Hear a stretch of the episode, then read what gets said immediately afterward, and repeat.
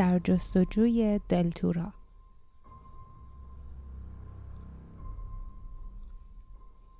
کتاب اول جنگل های سکوت. فصل نهم راز.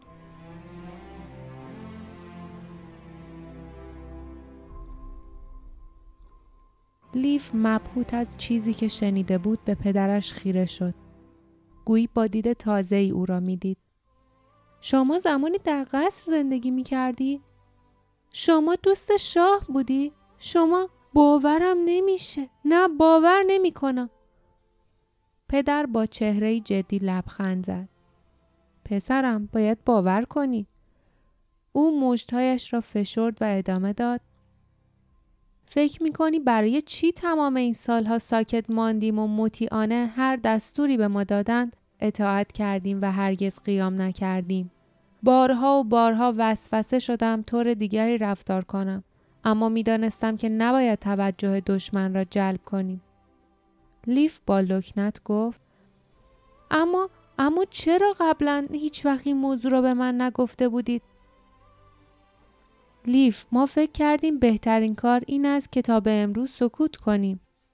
این مادر بود که به سخن درآمده بود. او کنار آتش ایستاده بود و خیلی جدی به پسرش نگاه می کرد. آنا ادامه داد میدانی از نظر ما بسیار مهم بود که هیچ حرفی به گوش ارباب سایه ها نرسد. وقتی تو ده ساله شدی پدرت به این فکر افتاد که وقتی زمانش برسد خودش به جستجوی گوهرهای کمربند دلتورا برود اما آن وقت او سخنش را قطع کرد و به شوهرش که روی صندلی راحتی نشسته و پای معیوب و شق و رق او نگاهی انداخت.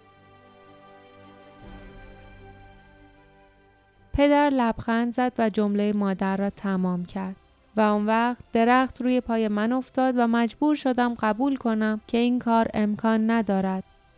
من هنوز هم در آهنگری کار می کنم تا حدی که خرج خورد و خوراکمان را در می آورم.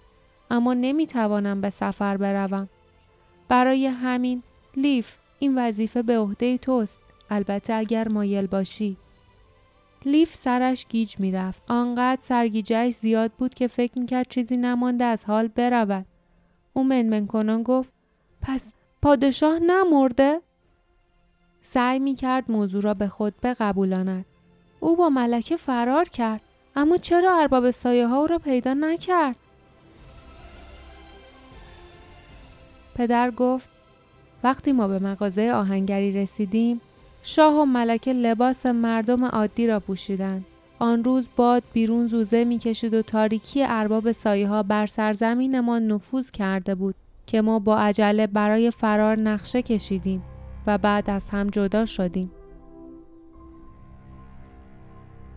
چهرش از یادآوری خاطرات و آن همه قصه چین خورده بود. می‌دانستیم که شاید هیچ وقت همدیگر را نبینیم. اندون تازه آن وقت متوجه شد که به خاطر حماقت و بیفکرهایش همه اعتماد مردم از او سلب شده است. کمربند دیگر هرگز برای او نمی درخشید. تمام امید ما به فرزند هنوز متولد نشده او بود. لیف بی مقدمه گفت اما پدر از کجا می دانید که بچه صحیح و سلامت به دنیا آمد و هنوز زنده است؟ پدر به زحمت روی پاهایش ایستاد و کمربند قهوه‌ای کهنش را که همیشه هنگام کار میبست از کمر باز کرد. کمربند محکم و سنگین بود و از دو رشته چرم دراز درست شده بود که از عرض به هم دوخته شده بودند. او با کاردش محل دوخته شده را برید و آنچه را میانش پنهان بود بیرون آورد. نفس لیف بند آمد. از لای چرم زنجیر فولادی زیبایی لغزید و بیرون آمد که هفت قاب بزرگ به آن متصل بود. حتی با وجود سادگی و نداشتن هیچ زیوری هنوز زیباترین چیزی بود که او به عمرش دیده بود. خیلی دلش می‌خواست آن را لمس کند. با اشتیاق دست پیش برد. پدر در حالی که کمربند را به او می‌داد گفت قبل از آنکه پنهانش کنم تعمیرش کردم تا بار دیگر پذیرای گوهرها باشد. اما مسلما چنان به اصل و نسب آدین مرتبط است که اگر وارثی وجود نداشت از هم متلاشی می‌شد. همانطور که می‌بینی هنوز هم یک پارچه است. پس می توانی مطمئن باشی که وارثش زنده است.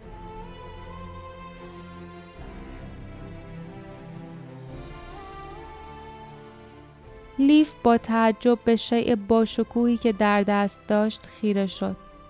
کمربند رویایی دست ساخت آدین کبیر. چند بار درباره کمربند دلتورا در کتاب آبی کمرنگ و کوچکی که پدرش برای مطالعه در اختیارش میگذاشت چیزهایی خوانده بود. اما باورش نمی‌شد که واقعا همان کمربند را در دست گرفته است. او شنید که مادرش می‌گوید پسرم اگر حاضری به جستجوی گوهرها بروی باید همیشه این کمربند را ببندی و هرگز آن را از جلوی چشمانت دور نکنی. حاضری بروی قبل از جواب دادن به دقت فکر کن. اما لیف قبلا تصمیمش را گرفته بود.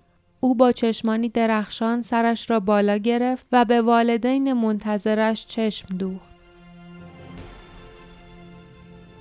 محکم گفت حاضرم.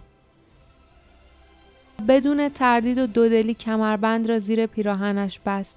پوستش در اثر تماس با کمربند یخ کرد. او پرسید برای پیدا کردن گوهرها کجا باید بروم؟ پدر ناگهان با چهره افسرده و رنگ پریده دوباره نشست و به آتش خیره شد. او پس از چند لحظه گفت برای آماده شدن برای چنین روزی به داستانهای بسیاری از مسافران گوش کرده ایم و حالا هر چرا می‌دانیم به تو خواهیم گفت. پراندان گفت که گوهرها را در محلهای مختلفی پخش کرده و در جاهایی پنهان کردند که کسی جرأت پیدا کردنشان را ندارد. پس به نظر من آنها را در مکانهایی گذاشتند که مردم می ترسند به آنجا بروند. پدر از توی کشوی میز کنار صندلیاش کاغذ پوستی درآورد و آن را به آرامی باز کرد و گفت من هم از همین می ترسم. و ادامه داد درست روزی که گوهرها را از کمربند جدا کردند هفت پرنده آق بابا با همدیگر دور برج قصر پرواز می کردند. آنها از هم جدا شدند و هر کدام به جهات مختلفی رفتند. ما معتقدیم که هر کدامشان یکی از گوهرها را با خود می برده تا آن را در مکان مخصوصی پنهان کند. اینجا را نگاه کن. من نقشه کشیدم. لیف که قلبش مانند تبل در سینه میکوبید خم شد و به نامهایی که پدرش یکی پس از دیگری روی نقشه نشان می‌داد نگاه کرد. لیف خان، دریاچه اشک، شهر موشها، شنهای روان، کوهستان وحشت، هزار توی هیولا، دره گم شدگان، جنگل های سکوت، صدایش لرزید. با خواندن نامهای آخر ترس وجودش را فرا گرفت. به خصوص با خواندن آخرین نام. داستانهای وحشتناکی که لیف درباره جنگلهای شرق دلتورا شنیده بود ذهنش را پر کرد و برای لحظه ای نقشه در مقابل چشمانش تیره و تار شد. پدرش می گفت سال هاست که مسافران مختلف گفتند روزی که ارباب سایه ها به اینجا آمد آق باباهایی را دیدند که هر یک به تنهایی بالای یکی از این هفت محل پرواز می کرده است. ما مطمئنیم این پرندگان به همان جاهایی رفتند که تو باید دنبال گوهرها بگردی. در مورد این پرندگان اطلاعات زیادی نداریم اما هیچ کدام شهرت خوبی ندارند. لیف وظیفه به عهده توست. طولانی مدت و خطرناک است. آیا هنوز هم مایلی بروی؟ دهان لیف خشک شده بود. او آب دهانش را فرو داد و به تایید سر تکان داد. ناگهان مادرش گفت او هنوز خیلی جوان است و سرش را بین دستانش پنهان کرد. آه تحملش را ندارم. لیف رو به مادرش برگشت. دستش را دور گردن او انداخت و گفت من دلم می‌خواهد بروم مادر برای من گریه نکن. مادر با گریه گفت خودت نمیدانی چه قولی داده ای؟ لیف گفت شاید ندانم چه قولی دادم اما می‌دانم که هر کاری از دستم بر بیاید می‌کنم هر کاری تا سرزمینم را از چنگ ارباب سایه ها آزاد کنم بعد لیف رو به پدر کرد و با هیجان پرسید وارث کمربند کجاست؟ دست کم این را باید بدانی پدر چون شما محل مخفیگاه را به او پیشنهاد کرده ای. پدر آرام گفت شاید این کار را کرده باشم اما نباید با گفتن آن به تو هدفمان را به خطر بیاندازم. وارث بدون کمربند قدرتی ندارد. او باید تا جایی که می شود مخفی بماند تا کمربند تکمیل شود. تو جوان و کم صبر و تحمل هستی لیف و راهی که پیش رو داری بسیار سخت است. ممکن است قبل از اینکه جستجو به پایان برسد وسوسه شوی و به سراغ وارث بروی.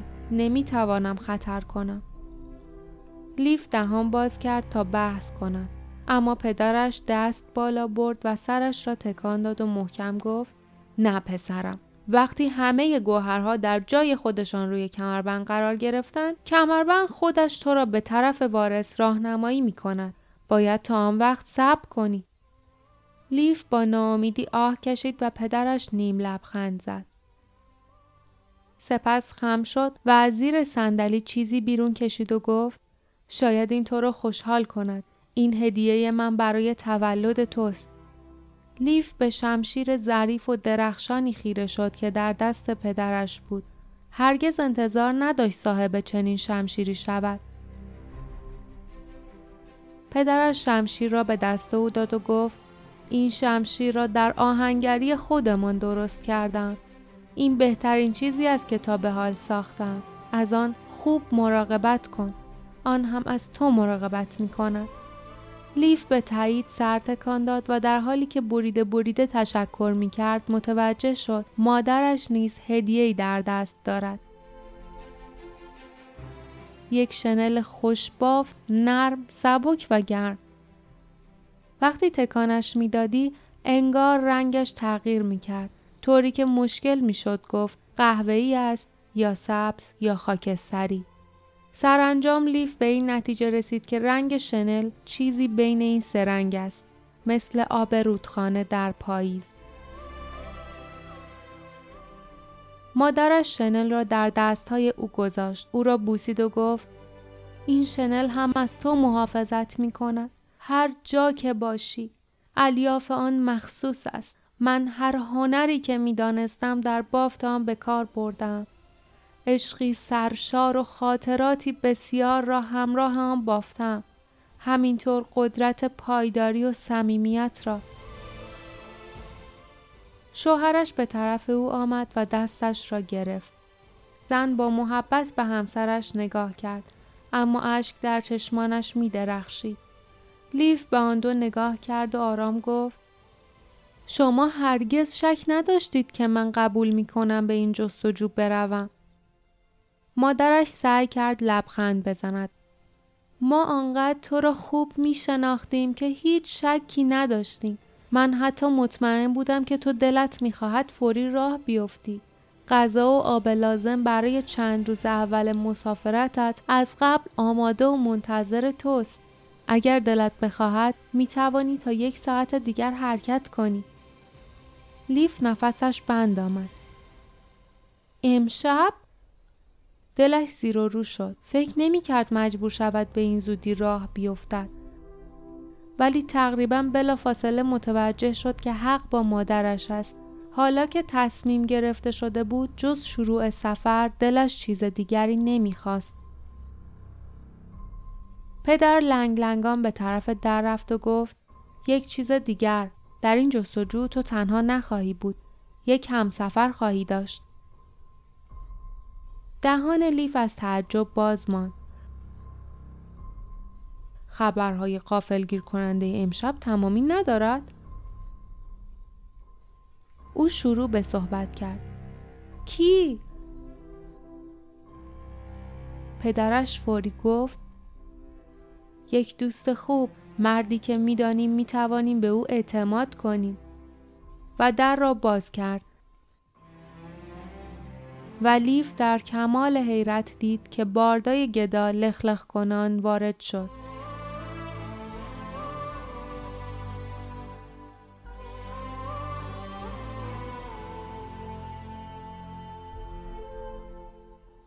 پایان فصل نهم.